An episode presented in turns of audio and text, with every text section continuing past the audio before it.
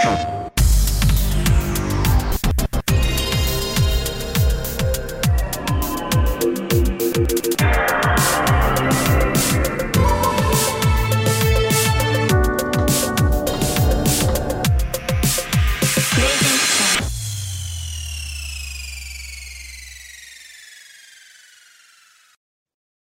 What's up, everybody? Welcome to PS I Love You XOXO episode 37. I'm one of your hosts, Greg Miller, alongside the new face of video games, Blessing Adeoye Jr. That's right. It's me, Greg. How's it going? I, you know, it's been a pretty boring day here in PlayStation yeah. Land. So I, no news. You know, I wish there was anything to talk about. I wish something had happened there. No, I'm kidding, ladies and gentlemen. Of course, this is our post show uh, to the PlayStation 5 showcase, giving you the release date and all the rundown of launch lineup games and launch window games and even 2021 late launch window games. I guess you want to call the window that window. But that's what are you saying? Which means he's having a, he's having a stroke. Come off what I was basically doing though is doing what I always do when I forget that Andy's going to be on a show with me that he's not normally on, where I have to spin my tires while I open up a document so I can go. Also ah. joining PS I Love You XOXO this week is the Hispanic heartthrob, Texas treat Latino heat, clicking heads and ripping them to shreds, the globe trotting, headshot nitro rifle from Twitch.tv, Andy Cortez. Pleasure to be here with you all. What a fantastic, exciting afternoon and I'm just exhausted already, dude. Oh, we I'm have exhausted. so much more to do and talk about though. Don't get too. Don't, you gotta get your stamina up. You know what I mean? Okay. I've been okay. whipping this blessing into shape for a while now. You know what I mean? Because when we started, these two hour PS I love yous were killing them. Now oh, yeah? If I wanted to, he could do push ups on that bed this entire time and He's be so in podcasting. shape. I could. I could. Yeah, I really exactly. could. So And rounding out our quartet of PlayStation fanatics, he of course is the Forbes 30 under 30 winner, aka the second best baby blues in San Francisco, aka the engaged one at Tim Gettys. Let's him host. I do not hear that PlayStation I Love You XOXO theme song enough. What a absolute banger. That Yeah. th- we just watched an amazing conference with so many highs and somehow I'm even higher than I was right now talking to you guys and I'm very excited about all of this. So much to break down. Let's get right to it. Let's get to it right now. Before I give you any of the housekeeping, any of the rigmarole, of course, like I said earlier, this is a different kind of PS I Love You XOXO. This is happening right after the PlayStation 5 showcase, meaning that there's a lot of breaking news, a lot of Twitter chatter, a lot of blog posts going up. We are going through it. So, inevitably, when we say something wrong at the start of this, give us till the end of the show to correct ourselves before you write your mean YouTube comment. Just Remember, like the course- fact that right now popping off, Greg. Mhm. Nanobiologist, who I trust in the chat, is saying that Demon Souls is a launch game. What? That can't. that for me while I tell Yeah. you this is PS I love you XOXO. Each and every week, Blessing and I come together to nerd out about PlayStation and bullshit around with you. If you like that, look for the show on Tuesday. Of course, you can go to patreon.com slash kind of funny games and get it early. You could watch us record it as we record it. You could ask questions. You could get it with the exclusive post show we do each and every week. However, if you have no bucks to toss our way, it's no big deal. You can get it on youtube.com slash kind of funny games and podcast services around the globe, usually each and every Tuesday morning. Be like our Patreon producers, Mohammed Mohammed, aka Momo. Uh, get healthy with Hyrum at gmail.com, Tom Bock. Skin Tight Salmon, Jeffrey, beep, beep, beep, beep, beep, long, Julian, the gluten free gamer, Sancho West Gaming, James Hastings. Our sponsor this week is Upstart and Marvel's Avengers, but we'll get to that later. For now, let's start with topic of the show, which is the PlayStation 5 showcase that just happened.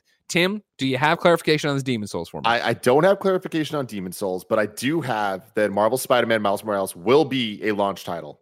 I have on, yes, uh, exactly on- on 11 12 and 11 19 everywhere else. Yeah, it is going to be there. And it'll also be on PlayStation 4. Exactly. We're going to get to that part of it in a second. Right now though, where I want to start is what is everyone's synopsis of this, your review of this? Tim, let's start with you. The PlayStation 5 showcase here on September 16th, 2020, revealing the release date and price of the PlayStation 5. What are your thoughts? I thought that that was as close to perfect as I could have ever imagined a conference to be, but some bewildering exceptions. I like all this Mm. information where, that is fact right now. Why wasn't that in there? it should have been extremely clear in what we just watched that Miles Morales is a launch title. We should know our pre-order information, and we definitely, if Demon Souls is a launch title, should have known that. Like Yeah. some some very bizarre choices uh, with that, but otherwise, man, this isn't a competition. We're not talking about Xbox versus PlayStation here. At least I'm not. I'm talking about what PlayStation just showed me and how much they sold me even more and sold like I think that there's an argument to be made now, of just like with the PlayStation Plus collection that they have there. I get people being like, "Well, I already own all those games." It's like, yeah, but there's a ton of people that don't. There's a ton of people that don't have a PlayStation 4, Sure. and now this is just even more incentive for them to to go to PS5 this next time. Uh, but on top of that, Final Fantasy 16 exclusive, I Mhm, would have mhm. never called that in a million years. I never thought they'd go back to that. To insert right here, the breaking news about Demon Souls as a launch title comes from none other than Jeff Keighley, who tweets Demon Souls is a launch title for PlayStation 5. To which Jeff. Austin Walker uh, responds, of course, Austin Walker from Waypoint Vice Gaming uh, says, Jeff, why are you better at this than Sony? Which is true. I also saw our, our, our boy Imran Khan out there going, for an event that was supposed to answer every question, we sure have a shitload of questions. Yeah, Jeff Jeff Keighley literally just tweeted 41 seconds ago. So you're probably wondering about pre about pre-orders, which is making me think that like maybe he has pre-order information. Like I don't know what PlayStation is doing that. Jeff Keep it locked to Jeff Keighley and his Summer Yeah, Game Fest as it continues to roll. Uh, I'm conti- continuing. I imagine pre-order information is about to go up on the PlayStation blog, which is why I'm refreshing that. Uh, that seems like not how I would have messaged uh, pre-order information, but we will see. Uh, Blessing, what was your uh, read here? What is your synopsis of the PlayStation Five? I thought it was a, I thought it was a really uh, really well put together presentation. Like the pacing it was great, the graphics, of course, like it it had all the same things that made that June presentation great. the The games were awesome, like getting Final Fantasy 16 and having that be something that is getting me excited for uh, as somebody who historically I'm not like a huge Final Fantasy person. Like I've tried, I, I know I've mentioned this on shows before, but I've tried to play like Final Fantasy 13. I couldn't get into it. Tried to play 14, couldn't get into it that much. Um, and like Final Fantasy 7 remake was the one this last year that got me to Sure. really be like, okay, this is now something special to me. To see the trailer for Final Fantasy 16 and to see uh to see it be something that gets me really excited and hyped, like I, I that's awesome. And I think that's probably going to speak to so many other people who might have got into Final Fantasy 7 remake the same way and see this and go, oh, I recognize some of these elements. Oh, this story looks cool. This world looks cool. And now I'm I'm integrated into the Final Fantasy ecosystem, if you will. Like that's really cool. Harry Potter is really cool. Like seeing the gameplay for Miles Morales is really cool. They had a lot of great stuff here. I'm with Tim though that there was some uh bewildering choices as far as like things that were left out. Um, like where were the pre-orders? Why was it announced that uh Miles Morales was a launch title? If it is, like where was that? Some of those choices I feel are kind of weird. Um, I wish we got more UI stuff. Like I wish there was some sort of deep dive into, hey, this is what the menus look like. This is what this is what your PlayStation experience is going to be as you dive into your system and get acquainted with it. Like I'm, I, Again, I feel like it's weird that that's what was missing. Oh, I don't. I think this one has to be such a high level. Hey, we're trying to appeal to everybody with a broad person. That's definitely stuff we care about on this nerdy ass show. But I think outside of that, that's why I think you just put that on a PlayStation blog. Don't get me wrong. I would have loved a full blown demo. They're sitting there talking, and walking through it. I just think trophies and UI and all that'll be relegated to the PlayStation blog. Yeah, I kind of I kind of agree. When you get into that stuff, that's where the show really will slow down for uh, a lot of people who have been getting hit left and right with awesome trailer after awesome trailer. Then if you do slow down the show and say, you know, hey guys, here's what the UI looks like, and with your friends list, you could do blah blah blah. I think that's a different show. I think that's a different presentation. If it even is a presentation, maybe it's just a YouTube I mean, video that goes. I have up. more breaking information. Jeff Keighley has tweeted per Sony, PlayStation 5 pre orders will be available starting tomorrow at select retailers. Holy shit! Oh wow. So there you go. Be on the lookout for But that. yeah, Why like, wouldn't I mean, e- say but this even stuff? that, right? Like even without the UI stuff, which I think th- that stuff is going to end up being a PlayStation blog post, you know, or like a YouTube video or something. Mhm. I personally, for the kind of gamer I am, and, I, and the kind of gamer that I know exists out there, I feel like that stuff would be awesome to see as part of a presentation. Maybe not this presentation because you're going for a very specific thing of game after game after game after game. But I feel like you should have a time and place for that. Like it seems like I don't think PlayStation is going to make a time and place for that. As, as far as like a sit down, we're going to talk you through this stuff. We're going to talk about the nerdy stuff with you. That seems like it's going to be a, a PlayStation blog, which I necessarily don't.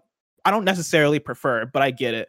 Um, But yeah, I do wish they they were more. They, they had more um, uh, specification when it came down to pre-orders and different stuff like that. And then also with the the PlayStation Plus collection, I think it's a cool thing for folks who didn't have a PS4 uh, who are coming into the PS5 new, even though I don't know how big that audience is, though I know those Mhm. those people exist. Um, but overall, like the the way that was posed, it made it seem like it was going to be more of a Game Pass ish kind of thing, and I wish it was. And it makes me lose hope that we're going to get more of a um a direct competitor to Game Pass because like when I look at PlayStation Plus, I'm like or PlayStation Plus collection, I'm like, all right, how many of these, these games are available through PlayStation Plus already if I had that subscription and I downloaded So- these games? A quick Mhm. full timeout. Tim, I know you have something to chime in here. Andy, I still want your recap of this thing before we get into it. But if we're going to get into this PlayStation Plus collection, if you're listening to this and you haven't seen the entire thing, ladies and gentlemen, the PlayStation Plus collection was announced at the end. It's a new PlayStation 5 benefit. Uh, it's going to be PlayStation 4 games uh, that'll be available at launch that you can download and play basically with your PlayStation Plus membership. Uh, this included God of War, Bloodborne, Monster Hunter, uh, Final Fantasy 15, Fallout 4, Mortal Kombat, I forget which one, Uncharted X. 4. X it was okay. Yeah. Uh, Ratchet and Clank, Days Gone, Until Dawn, Detroit, Battlefield 1, Infamous Second Son, Batman Arkham Knight, The Last Guardian, The Last of Us Remastered, Persona 5, and Resident Evil 7. Again, these are the PlayStation 4 versions of these games that will be uh, av- available to be downloaded and played when you get it, thanks to your PlayStation Plus uh, subscription. So, yeah, and it, I need to go back and look at it. As we said, too, there hasn't been a blog post up. I'm not, I know the download part. Did it say stream too, or was it just download? Does It anybody just remember? said download. Thank you very much. Uh, and so, to your point, then, blessing that this isn't a direct competitor to Game Pass, but it kind of is trying to be. Tim, what did you have to say on that? Well, I was just gonna say, like it, like bless. What did you expect from this, or what would you want Sony to do? Because would you ever expect them to put their exclusives day and date on a No. service like this? Because no but I, I I do want an expanding library though. Like I want them to combine PS Now with PS Plus and make that a, a cool thing, right? And make those games available to to download. Like that's pretty much the whole thing. I know PS Now you can download games, but this as an offer as something that is that I don't I don't want to keep saying that it's post against Game Pass because I don't I don't think they they necessarily are trying to make it like a one uh one on one comparison, but it being called PlayStation Plus collect collection makes it feels feel like it is being posed as that. And like you know, in comparison, I, I like during the showcase you mentioned like you know look at these games compared to what's on Game Pass. Game Pass has Xbox first party games coming out over the next few years. Game Pass has a great selection of indie games and third and third party games. And yeah, like PlayStation Plus collection has you know a good amount of games that you know if you miss them, sweet, get Ratchet and Clank, get Days Gone, get The Last Guardian. But if you're around for the PS4 generation, you probably already played these games, or you probably already made up your mind on if you want to play these games or not, or you probably already own them through PlayStation Plus. And so, like, if you're coming in new to PlayStation 5, that's a great deal for you if you want to get PlayStation uh, Plus. But it's not, it doesn't strike me as something that's like exciting. I want to be clear that what I was saying is I'm comparing it to Game Pass right now. What that what the games that are currently on Game Pass right now, not what's going to be, Hmm. compared to what they just offered. It's like when we're talking about the quality of those games, it's like that's an insane collection. And like going back to the PlayStation Vita instant game collection thing, it's just like that it's just uh I don't think that this is going to sell anybody like specifically on a PlayStation 5, but I do think it's going to push a lot of people over that are trying to question, especially like Xbox people that are like, I didn't have a PlayStation 4. So these games being free on PS Plus before didn't mean anything to me. It's Yeah. like that's just this is just such a great bonus of just like they're there.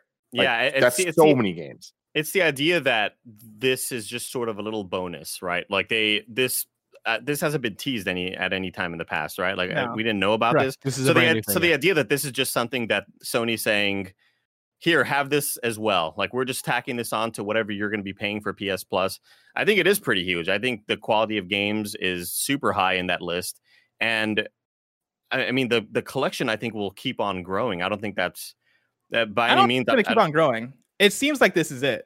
Because the way the way they've they phrased it and posted it is, hey, this is your way to play the best games on PS4 or from PS4, which makes me think that this, like, unless you're going to keep growing PS4 titles in that collection, it doesn't seem like it's going to be a PS5 thing.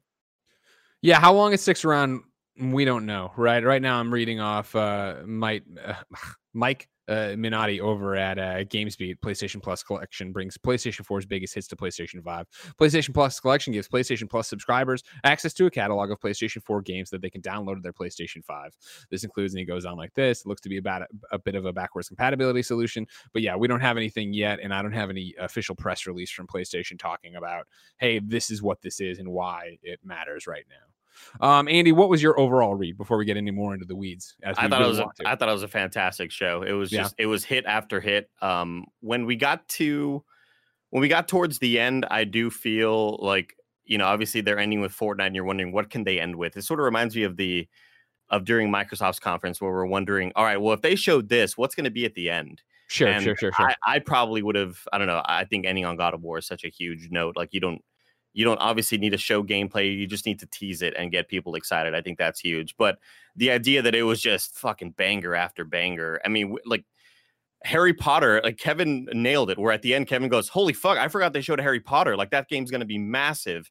And it's just such an easy thing to kind of forget because everything else that followed it was also awesome and huge and hype. And uh, yeah, I think I mean I was just so entertained the whole damn way. Great show, dude. Yeah, I thought it was awesome as well. I think they opened so incredibly strong. You know what I mean? To have Final Fantasy 16, then into Miles Morales gives the first look at that demo, which fucking sang, and we'll get to in a little bit, I know. Uh, and then right into Harry Potter, which is another big announcement, right? Then I mean, think I, you know, personally, I would have said that, you know, Black Ops Cold War was a dip, but it's still, even though it's not a game I'm going to play, it looked fucking rad. We were all freaking out. That looked like the Fast and Furious, right? That part where they're chasing. That's what down the plane to Crossroads should have been. Yeah, exactly, right. And the kills were cool. Yeah, the idea Uh, that that's like one of the low points, you know? Like, Yeah, right. Hmm. And yeah, that's the thing is you just have this. I don't even want to say middling period. You just have a period where you get into more specialized tastes, where games aren't going to be for everybody, but they still look impressive or have a cool uh, stuff attached to them. So then yeah, come out of it with Fortnite, PlayStation Collection, and then into it. So yeah, I thought it was good. I- You know, the the last question I asked before we went it went live was, you know, are we going to be disappointed? And I'm not disappointed with this. This is a great showing. I think as we're going to talk about here in a second as we go through the recap of it, fucking weird that Jeff Keighley's telling you Demon Souls is a launch title. Weird that Jeff's telling. I mean, shout out to Jeff, but weird that like PlayStation didn't have that or the pre-order information in there. And how much longer are we waiting for that? Uh, right now. Hold on, what's now? Now Jeff Keighley is also saying uh, so he has his per Sony your ear. PlayStation 5 pre-orders, yeah, like that will be available starting tomorrow at select retailers. Note, I'm hearing some retailers may make inventory available today as well. Stay tuned. So that's Keighley right there talking about that. Uh, as we continue to monitor and watch that situation again, or the show will grind to a halt if we have to pre-order our things right now. Yeah, okay. Now PlayStation has responded to its own thread here, going PS5 pre-orders will be available starting as early as tomorrow at select retailers. So stay tuned. Does that mean 1201? Does that mean 1201 in your time zone? Does that mean nine o'clock here on the West Coast? Does that mean 10 a.m. tomorrow morning? Hopefully, someone will know at some point so you know when you can buy the goddamn thing. I digress. Let's recap uh, from the top and we can discuss as we go, right? Uh, the event starts and it's Final Fantasy 16. Uh, it talks about Shiva coming, uh, Creative Business Unit 3, uh, some guy named Joshua, and it's a PlayStation console exclusive. Tim, you're a huge. Final Fantasy fan. What did all this do for you? Um, I mean, look, uh, right before this started, I was saying I was like, if Final Fantasy 16 is announced, I hope it's not this like fantasy based stuff, and that's exactly what it was. This seems to be uh in the Final Fantasy 14 world, or at least a very similar world. I'm not that well versed in that stuff. Uh, this looks really rad, and I think the most important thing is that it's exclusive. Like that is such a huge, crazy thing when you look at this conference as a whole, where it wasn't just third party exclusives and first party exclusives and just third party big announcements like Harry Potter. It was a little bit of everything. And I think starting with Final Fantasy, uh, specifically a core Final Fantasy title, being exclusive and it's not Final Fantasy 7 remake, like the fact that that isn't pure exclusive to PlayStation, uh, or at least it won't be at some point, but this is is is so shocking to me. Uh, I think it looked a little rough graphically, and it, it seems kind of early.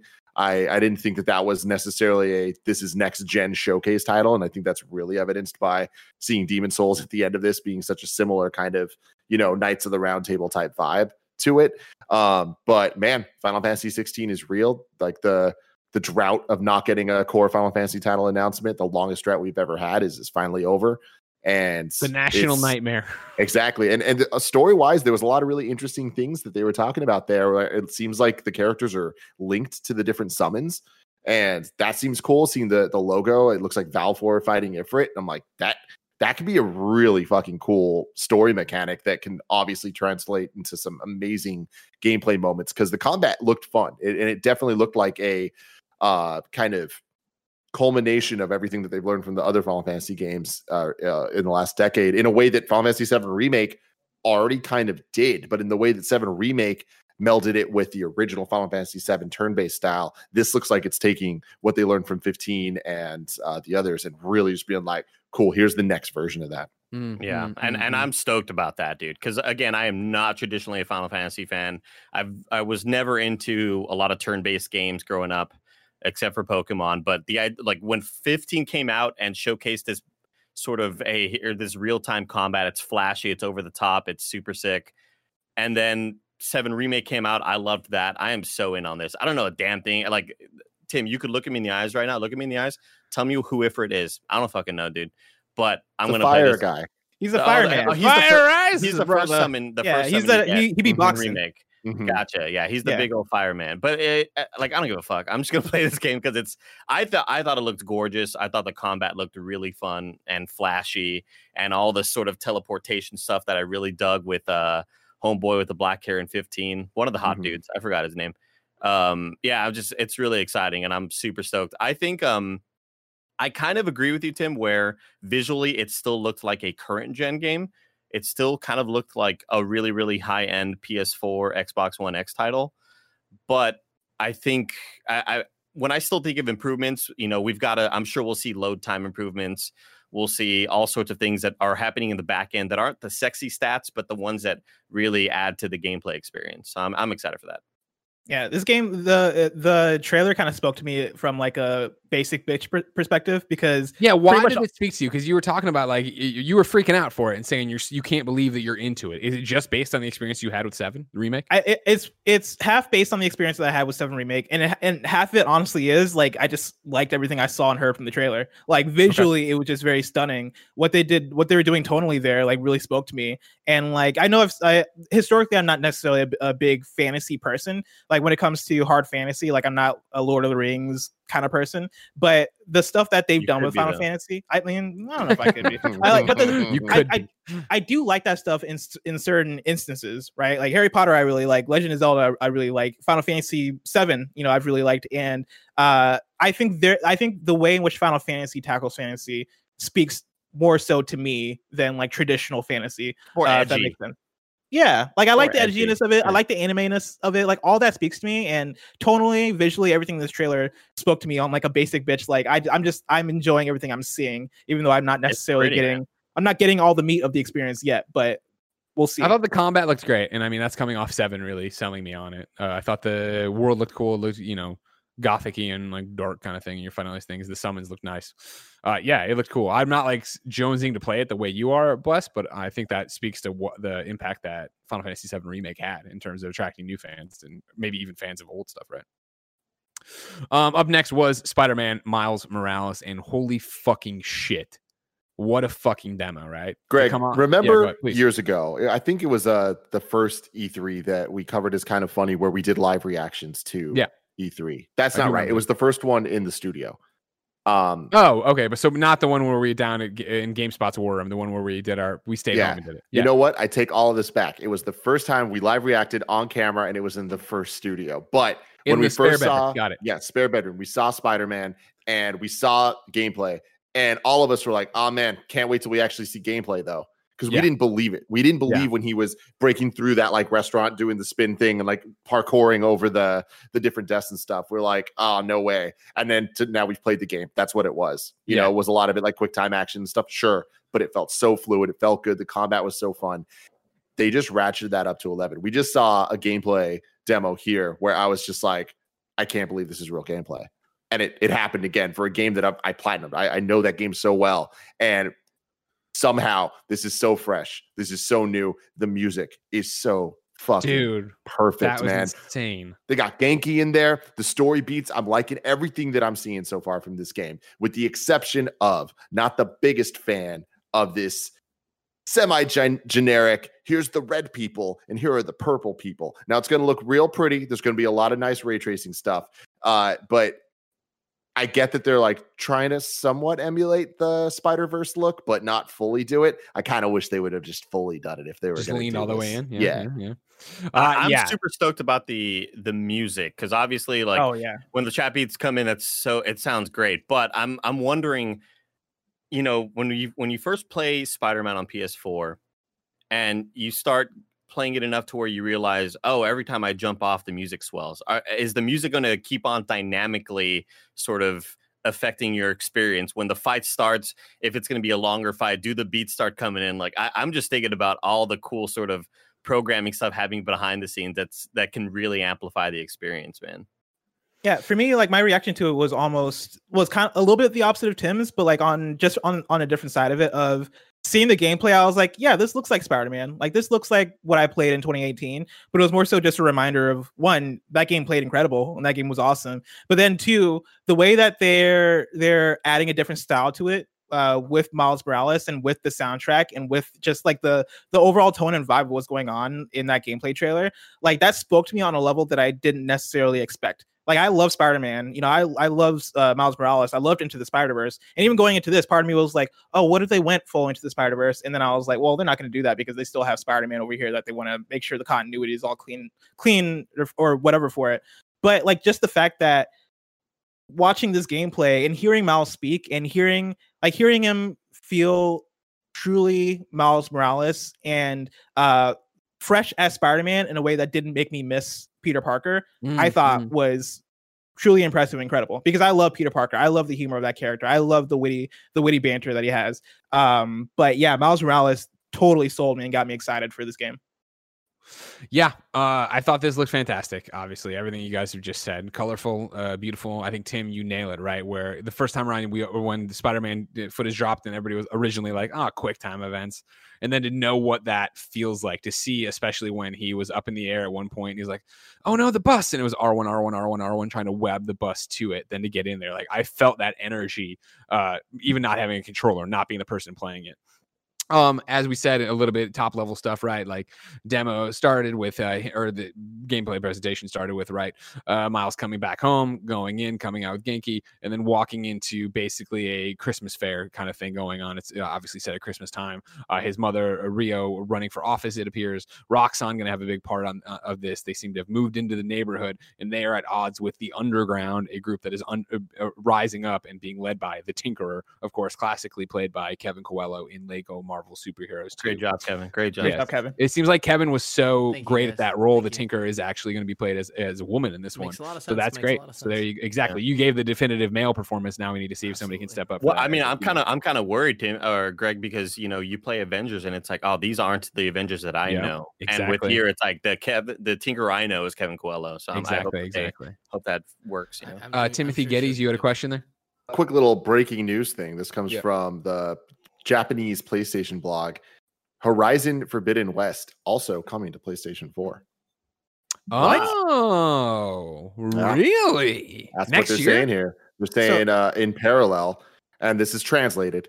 But furthermore, in order to continue to support the huge community of PlayStation 4 during the transition period of generations, we're working on the PS4 version of some SIE Worldwide Studios titles in parallel. Marvel Spider-Man, Miles Morales, uh, something Big Adventure. Oh, it must be oh, Sackboy. Sackboy's, Sackboy's Big, Big Adventure. Yeah and uh the translation was just a bunch of shit and uh horizon forbidden west are made by taking advantage of the performance of ps5's ultra high speed ssd and DualSense controller but we're preparing to enjoy it on ps4 uh, when the ps5 version is released at the same time ps4 version will be released if you purchase the ps4 version of these titles you can upgrade to ps5 with a disk drive for free so also so, coming out of uh, playstation japan they have a list of launch titles uh, I'm reading this from Nibel on Twitter. Uh, they have listed Demon Souls, Destruction All Stars, Spider Man, Miles Morales, Sackboy, and Astro's Playroom.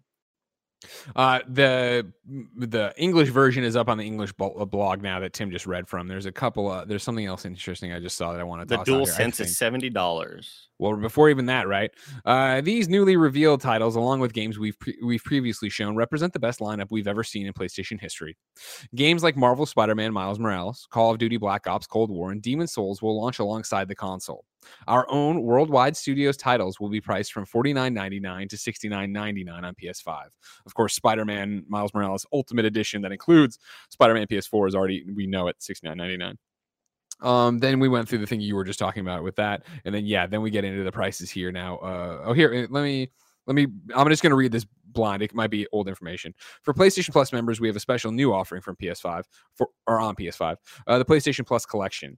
PS5 owners with PlayStation Plus will be able to download and play a curated list of PlayStation 4 titles that define the generation. They list the same one we go on there. The PlayStation Plus collection will be added, be an added benefit while existing to the existing PlayStation 4 benefits that Plus members know. So nothing new there. And then yes, they have now the slate of accessories.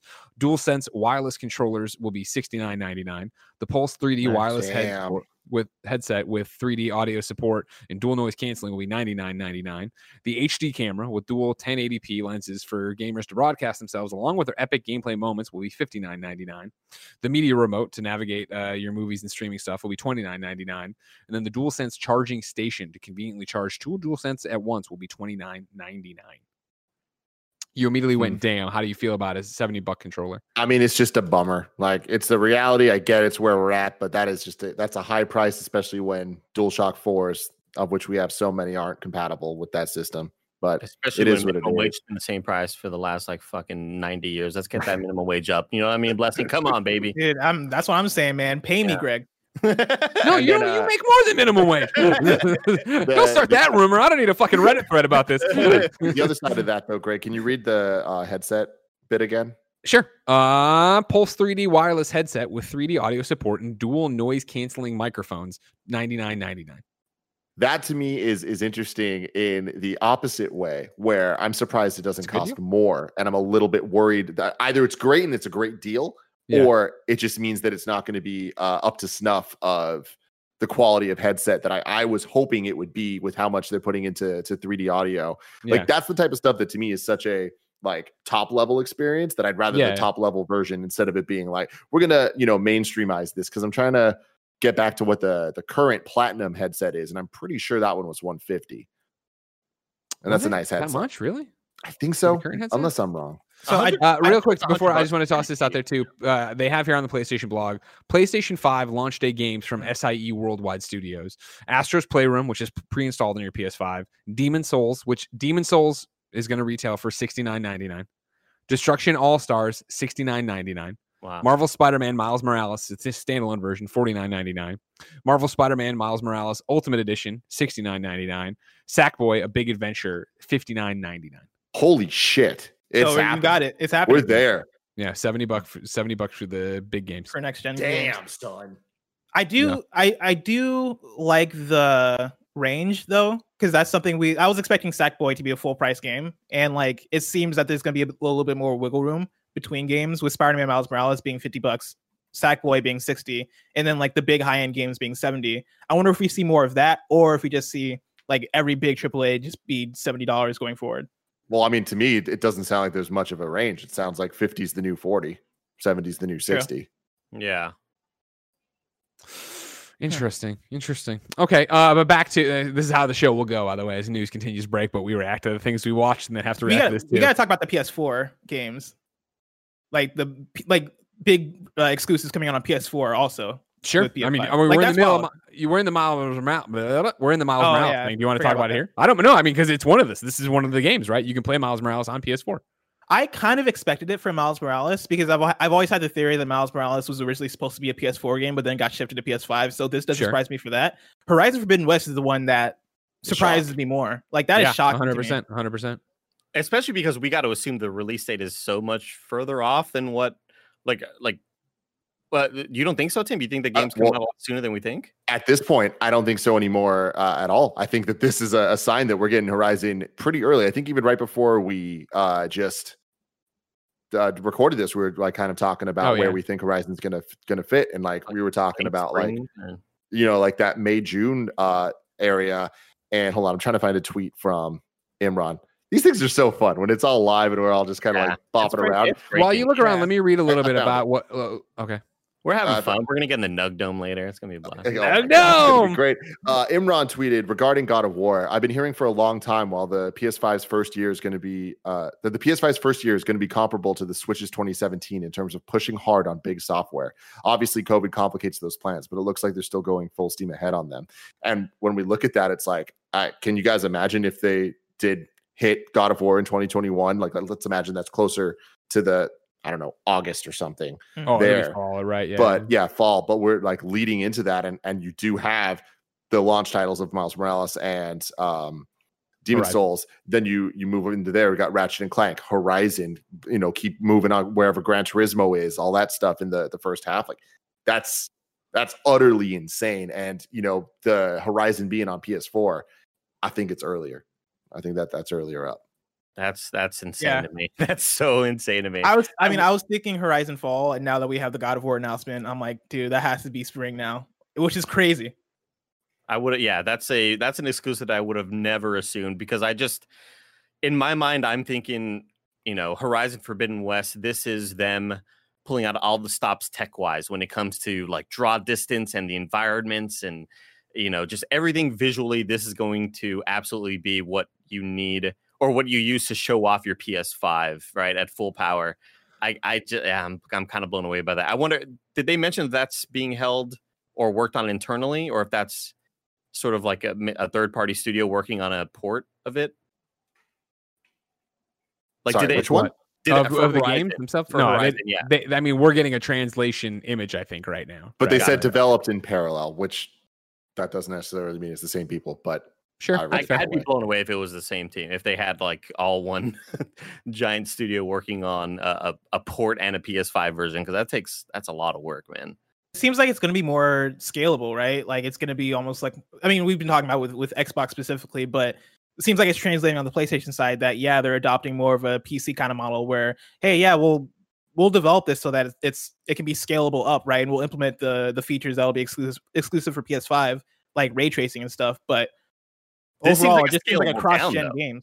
This is like a scalable down though uh, situation. Wasn't that? Like, think so? That's PC, right? Like, and I'm yeah, I'm being a complete moron here, but like PC games have to run that way, right? At low res or super high crazy res. Yeah, I, I guess I guess with every game that we've been assuming that's going to be coming out for PS4, we we've been talking about oh oh that'll scale up to PS5. You could just enhance the graphics and stuff. But with this one, it's the first one that we've talked about saying oh they're gonna have to scale back this really really massive game that yeah it just didn't I guess, see uh, yeah. Who knows what's been said behind closed doors? We have no fucking idea. But the idea that this game seemed like it was only going to be next gen PS5. We believe in generations. We're Sony, and also it's coming on PS4, and we got to lower out. We got to lower down the LODs and lower down. But, like that's the that's the thing that, that gets me though, and that uh, I, it kind of turns our conversation of like when what we do what do we mean when we mean like scalable? Like are they scaling back or are they scaling forward? Like it all it all is kind of semantics at a certain point. But like when you go back to that Mark Cerny talk where he's talking about how we believe in generations and X, Y, and Z, when I when I think about what or when I think about what I thought Horizon was going to be and the way they were talking about their next gen games, I was thinking about how Mark Cerny was talking about how open worlds are going to change because of next gen. Like the way you design levels is going to change because things are going to be more open. Like the way in which you you like go about solving certain problems that you have uh, in development are going to change when you when you have something that is designed exclusively for a console that has an ssd and all these features. Like yeah, they can't less, do that. less restraint yeah. Like they can't do that with horizon forbidden west right? Like horizon, horizon forbidden west i'm sure will take some advantages uh, when it comes to graphics and stuff like that but like you know i don't know if that game can truly in terms of like the core design around it can truly take advantage of what the SSD can do. Like we got, we might have to wait for a God of War or something from 2022 maybe before we see that fully realized. Hmm. I think that's true, and I think that at the end of the day, they don't care, and they've just been putting all this stuff out as marketing mumbo jumbo just to like build hype. And the PlayStation knows it's about the games for them, so they're just going to push the games. All this talk of like we believe in generations, it's like, all right, do you, or is that just like a, a cool thing to say at the time because you you weren't ready to show off the games that actually do that and i think that's kind of shining through here. At the end of the day doesn't really matter. They're still bringing the games in a way that i never would have expected them to go this hard uh this early but it is it is kind of a bummer to to see these games also be on playstation 4 but uh, especially in a covid time i get it why would do you think you it's kind of a bummer in the way that you think it's gonna as blessing was talking about in the cerny presentation all that you think it's gonna hamper features or just because you wish it was pushing people more towards the next generation thing? Or do you think that having to make your playstation 5 game run on a playstation 4 is inevitably going to run into well the game could have been better I'm honestly not too concerned about that based on everything we've seen so far with like Xbox One X and PS4 Pro and how that yeah. conversation went versus how the games actually play. Um, especially if we're seeing Horizon kind of come out uh, as I mean, as soon as it's going to be here. Um, I just think that it obviously would be more exciting for hey, here's these exclusive games built for the ground up only for next gen, and we're going to start getting that eventually. But I'm surprised we're not getting it like now. You know, this year mm-hmm. I get it. It's a wash. Launch. That's totally fine. Miles Morales totally makes sense for yeah, what it is. Spider Man 2, I want that to be PS5 exclusive. You know? Yeah. Yeah. I, I don't want them to design it in mind with with you know the current gen. Yeah, of course. I understand. And we'll see what that actually equates out to be. Uh, IGN.com has uh, put up a link on Twitter, I should say, IG, twitter.com slash IGN. You can click on there. It's taking you to a landing page for the PlayStation 5 on Amazon that, at least for now, you could probably bookmark and be ready to go and get in there or refresh it or at least know something's happening over there. Uh, speaking of all this cross gen stuff, though, I would like to read from the actual PlayStation blog, right? Uh, in the middle of our Miles Morales thing, this is what's written up about it. We're also excited today to reveal that Marvel Spider Man Miles Morales will be arriving on both PS5 and PS4. Yes, that's right. We know some of you may transition to PS5 at different times, which is why it was important to us to release the latest title in the Marvel Spider Man universe on both consoles. The standard edition will be available digitally on the PlayStation Store or physically at your local retailer for $49.99. Marvel's Spider Man Miles Morales also supports a next gen upgrade path. So, even if you aren't ready to upgrade to PS5 just yet, there's nothing stopping you from buying a PS4 version and enjoying the game alongside everyone else at launch. While it doesn't have the enhancements made possible by the console in the PlayStation 5 version, uh, the game still looks beautiful on PS4 and PS4 Pro, and you can rest easy uh, that when you do make the jump to PS5, the game comes with you. But that's not all. We have one more surprise for you. On PS5, we are announcing the Ultimate Edition that includes a voucher code for Marvel's Spider Man Remastered. You'll be able to experience the complete storyline up until this point, which includes the remaster of the original game and all three installments of the Spider-Man or the of the Marvel's Spider-Man: The City That Never Sleeps DLC, so you can play the full narrative arc. The remaster for the PlayStation 5 is no simple upres, as many of the game's art assets have been completely updated to take advantage of the PS5 console's horsepower. You'll see better looking characters with improved skin, eyes, hair, and facial animation, including our new next generation Peter Parker. You'll also see ray traced reflections and ambient shadows, improved lighting, more pedestrians and vehicles stretching further into the distance, and the same optional performance mode offered on Marvel's Spider Man Miles Morales, allowing you to finally play the game at a targeted 60 frames per second or frame rate. Uh, we'll be supporting near instant loading, 3D audio, and dual sense controllers haptic feedback. Lastly, we're adding three amazing new Spider Man suits, new photo mode features, and even new trophies for those of you looking to platinum the game all over again. The Marvel Spider Man Miles Morales Ultimate Edition will launch both physically and digitally on PlayStation Store for $69.99 on launch day. And then they tweeted Marvel Spider Man Miles Morales will be launching on 11 12 US and 11 19 everywhere else on PS5. And guess what? We're releasing the game on PlayStation 4 as well. And then in response to all that, uh, TMDBN underscore eight said, if I buy it for PS4, do I have to pay for an upgrade or is it free? If it's free, then can I play it on my PS4? I, can I play it on my PS4 launch day? If not, uh, then I'll just wait till I get a PS5. And Insomniac responds. In, in, Insomniac responds, yes, you are able to upgrade. If you buy the disc version on PS4, though, make sure you get a PS5 with a disc drive smiley emoji. Wait, what? So they didn't answer right that if you if it's a paid upgrade, but the way they answer to me makes it sound like it's it going to be free. Like, it sounds like backwards compatibility, right? But that's weird. So well, to me, it makes me sound like if you have the disc and you put in the disc, it would be you have It'll be to, the, the digital version, maybe. Yeah. Okay. Well, I think it would read your disc right and have to do it that way. Again, but, we'll see. So why sure would maybe? Why wouldn't you just buy that? I don't know. Maybe and again, they don't. They don't the other way around. The Question of if it's going you know, the other the thing, right? Because if I buy the PS5 version, it wouldn't work on my PS4. Which yeah, I guess I know, but is, if the PS4 version is cheaper than the PS5 version, if you buy the PS4 version on a disc and you get the PS5 version for free, you're saving money. I right? I, I mean, I've been asking this question all year. I, I'm, I'm about to have an aneurysm, dude. Wait, no, That's... hold on, hold on. We are confusing you. You're talking about if this kid's saying if I buy the PS4 version, will work, work on PlayStation 5 or is an upgrade charge, right? Mm-hmm. Greg, but bring out the whiteboard. Yeah, I know. I need it right now, right? so the because what Tim is saying it makes sense. Like you would just buy the PS4 version so you can have it work on both your consoles, right? Or get and get it cheaper. Is the PlayStation I, 4 I, version cheaper? That is an excellent question that I am assuming. I don't think so. No, the standard edition is forty nine ninety nine, and then the oh. ultimate edition is sixty nine ninety nine. There we go. But even I mean, even still, oh, I guess it doesn't matter too much. And yeah. I don't want to dig ourselves into a hole, but even still, like, and, and I, the ultimate edition, version, I don't think it's coming to PS4, right? So Probably, there we go. Uh, so I don't think so. I think that's where we're going. So I think we're out of it. Don't worry about it. We cleared it. We're done. Fine. Air's fine.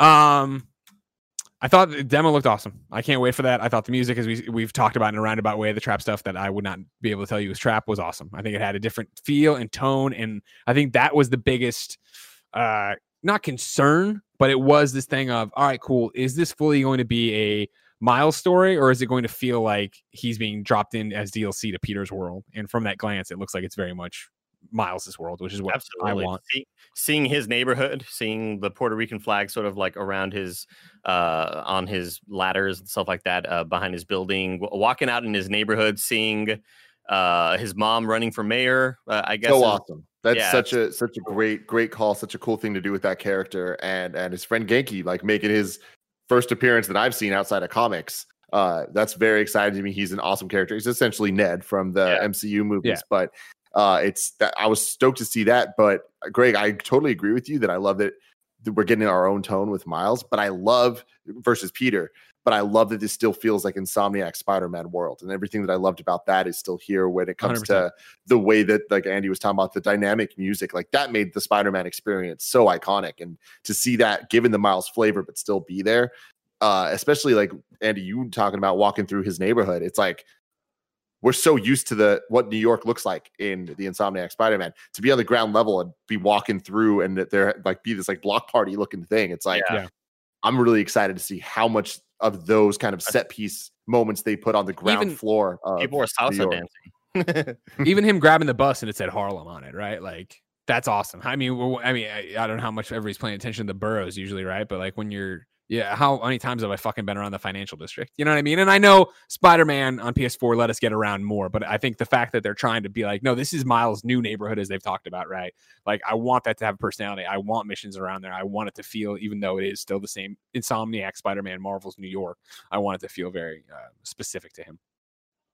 Uh, from there, the second game they showed was Hogwarts Legacy. This is the Harry Potter RPG we've heard so much about and from leaks, right? Uh, late 1800s, coming in 2021. And the official press release reads like this Warner Brothers Games today announced Hogwarts Legacy, an open world single player role playing action. Action role playing video game set in the 1800s wizarding world. Players will experience life as a student at Hogwarts School of Witchcraft and Wizardry like never before as they live the unwritten and embark on a dangerous journey to uncover a hidden truth of the wizarding world. Developed by Avalanche and published by Warner Brothers Games under the Portkey Games label, Hogwarts Legacy will be released in 2021 for PlayStation 5, PlayStation 4, PlayStation 4 Pro, Xbox Series X, Xbox Series S, Xbox One consoles, and PC. Make that money. Make that money. Do yeah, it. Do your thing. this blew my Hogwarts. Hog- I still have more information for you if you don't mind. Hogwarts Legacy is filled with immersive magic, putting players at the center of their adventure to become the witch or wizard they choose to be. They will grow their characters' abilities as they master powerful spells, hone combat skills, and select companions to help them face off against deadly enemies. Players will also encounter missions and scenarios that will pose difficult choices and determine what they stand for. As the climactic story begins, yeah. Players grow their magical abilities by mastering spells, brewing potions, and taming fantastic beasts. Along the way, they will uncover an expansive world filled with perilous dangers tied to the wizarding world's long forgotten past and an unusual ability that only they possess. The open world journey takes uh, players beyond Hogwarts to new and familiar wizarding world locations, including the Forbidden Forest and Hogsmeade Village. Fuck yeah, dude. Um, yeah, this shit leaked in October of 2018. Wow. Man. It has been so long since those first video clips leaked of your character creation, of your character kind of running through a little, a, a little cave or whatever the hell he was in. Um, I mean, this is kind of like a dream come true for I for every Harry Potter fan. Like, I, I'm not the hugest Harry Potter fan now, and I am ex- I am absolutely excited for this game. To uh, you can create your player, the idea that you're going to have this cool journey, and you meet NPCs around uh, Hogwarts and you make friends. Like all that stuff is just so so damn appealing to me. I, I'm I'm blown away by it. I'm the same way. I reviewed a bunch of the Harry Potter games at uh, IGN when we were still there, and even being a casual movie fan, I enjoyed the games. And so, like, this speaks to me in terms of going in there, making my own wizard, and then also having it be completely unanchored from what we already know, right? To go in there and have it and feel it out. That seems like something really cool for me. Blessing Tim, does it do anything for you? Oh yeah, I'm super excited for it. I've been excited for this since the the leak and seeing the gameplay similar to Andy. Uh, there, the idea of a big old Harry Potter RPG, you know, like being able to create your your wizard and all that stuff, really speaks to me. I'm probably on the same similar level of fandom for Harry Potter as Andy, where I'm not like a super big Harry Potter fan, but I do I do love the movies. I watched all the movies and I really really like them, and so I'm excited to dive back into that world. Yeah, the idea of the idea that of everybody being so obsessed with still to this day of what house do you come from? Sure. Like Yeah, exactly. such a huge cultural part of a lot of people's lives. Especially, I mean, I live with Alyssa and Barrett, and that you know every Christmas outcome, the little uh, Christmas stockings of like, here's your house, and it's all about getting your sigil and everything. And uh, yeah, I'm I'm really excited for it. I, I think it's going to be really huge.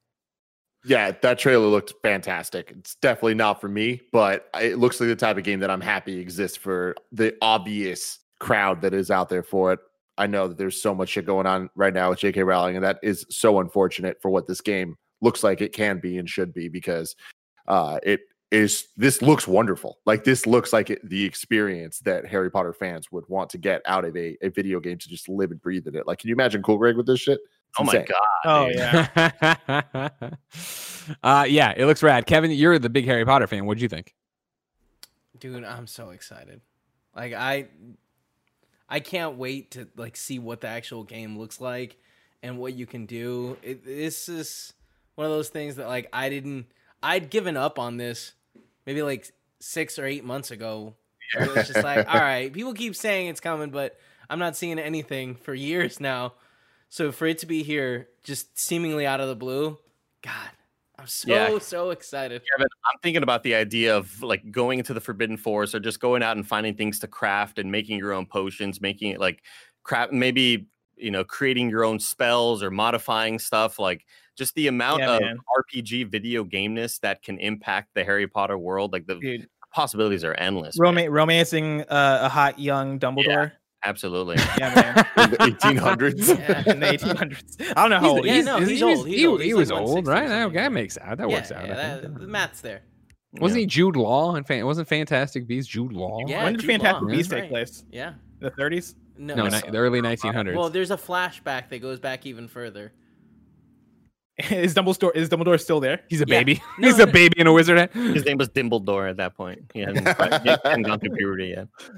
Uh, up next with Call of Duty Black Ops Cold War again, holiday 2020. Uh, the news here outside of it looking really cool and doing a Fast and Furious montage of trying to get on a giant plane and shooting people in the head and stabbing them in the fucking faces and their bo- their jaws turning to the side. Uh, is that Friday PlayStation 4 players are going to be able to get into the alpha. It'll run the 18th through the 20th. You can start preloading it on Thursday. Uh, Andy, you've done stuff with uh, Call of Duty Black Ops, but even watching this Cold War uh, trailer and demo, you were like, "Oh man, I didn't. This isn't like what they showed before." Yeah, I mean, it's not anything that we saw in our sort of uh, sneak peek of the campaign, which I I feel like that's usually the case whenever you go to E3, you see something, and then a, a behind this, you know, behind closed doors sort of presentation, and then when you eventually see a YouTube video or a stream come out, it's like, oh yeah, we saw all this. This is what we all experienced. I thought I was going to have a little bit of that today, but yeah, this is a brand new portion that they showed, and I mean, Call of Duty just kills it with these sort of big action set pieces that are you know insane and over the top and uh, it's exciting i uh, again the modern warfare game i feel like people just it's so easy to sort of glance over these these call of duty campaigns because they're whatever you get in there for the multiplayer but it's a really fun eight to ten hour campaign that goes by super fast and uh, i expect nothing less with this one Uh, then it was Resident Evil or Village, Resident Evil 8. Uh, just reconfirming that 2021 stuff, showing some stuff. Tim, you were surprised it was there. You said you didn't expect this. I was surprised it was there. Surprised to see the "What are you buying?" guy back. That was kind of fun. Um, yeah, I was surprised to see it just because I, oh, I'm, I was surprised to see it, and I'm surprised to see the fact that it was here and having no like date, no new information. Seeing it, I was like, oh shit, this is early next year, and the fact that they didn't show that, I mean. With this fucking conference, maybe it is. Maybe it's a launch title. Who the hell knows? No, I guess not. But you get what I'm saying. Like, there's so much more information to come from a lot of this shit. Um, but I th- thought this showing was way stronger than what we saw at the last event. And I love how different this looks for a Resident Evil title. Like the weird kind of fairy tale looking uh flashback stuff reminded me a lot actually of Harry Potter. Andy. yeah me uh, and kevin were like deathly hallows that's a deathly hallows Exactly. Yeah, yeah, yeah. Sort of vibe. that that's kind of cool, and I, I'm all about that for Resident Evil. I don't know about all the werewolves and all that stuff, and man, especially coming after the RE2 and 3 remake, it's weird to be going back to this type of, you know, the, the Ethan storyline and Mia and all that stuff. I'm just yeah. thinking, Um, I'm just thinking like Tim, like we're talking like the way we talk about J.K. Rowling. Like I don't know about these werewolves; they've got a troubled past. Like I'm not trying to. Yeah, that but- was we skipped over that with the Harry Potter thing. That was the I felt the push and pull there of Twitter of so many Harry Potter fans being like, "Oh my god, this game looks amazing. Holy fucking shit! Is it bad to be a Harry Potter fan? I think Bear put that out actually. They're just like, how you know, J.K. Rowling fucking sucks. But uh, it looked cool. I, I was like, I was definitely more into it than I was last time. Okay, then next was Deathloop. We've talked a bit about this, right? But it was a, a, more we've seen this game a couple times. This is us actually getting to see more of a actual systematic gameplay of what's going on. Confirmed for Q2 2021, still PlayStation 5 console exclusive. Uh, I pulled from the press release the synopsis that reads like this for what we saw. The new trailer takes players into the mind of our protagonist Colt as he seeks out the two he seeks out two of the eight key assassination targets keeping him imprisoned in the time-locked island of Black Reef.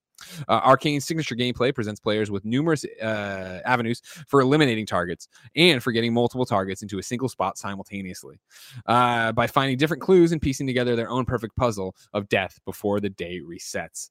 Uh, I've been excited for this one for since launch with the pulp uh, grindhouse like trailer obviously seeing more and more of it and having these two uh you know assassins going back and forth in this death loop seems cool. Uh hearing colt explain it today got me even more excited for this right? Because it is so groundhog's day. Uh, if he needs to kill these people he can never get this one guy to go to the same party at alexis's house but it's because he made a scientific discovery in the morning. So if he can get to the guy in the morning keep the uh, uh discovery from happening he can then have him go to the party and get him there. I thought that was a brilliant idea yeah, I really like the the phrasing in the trailer they used of the the loop is knowledge and knowledge is power, and that really uh, that really speaks to me in the sense that one like Dishonored, the setup of Dishonored is very similar to the setup in this game as far as like the hey, you have an assassination to do, you complete the assassination in this big level. Like it speaks to, speaks to that game in that sense.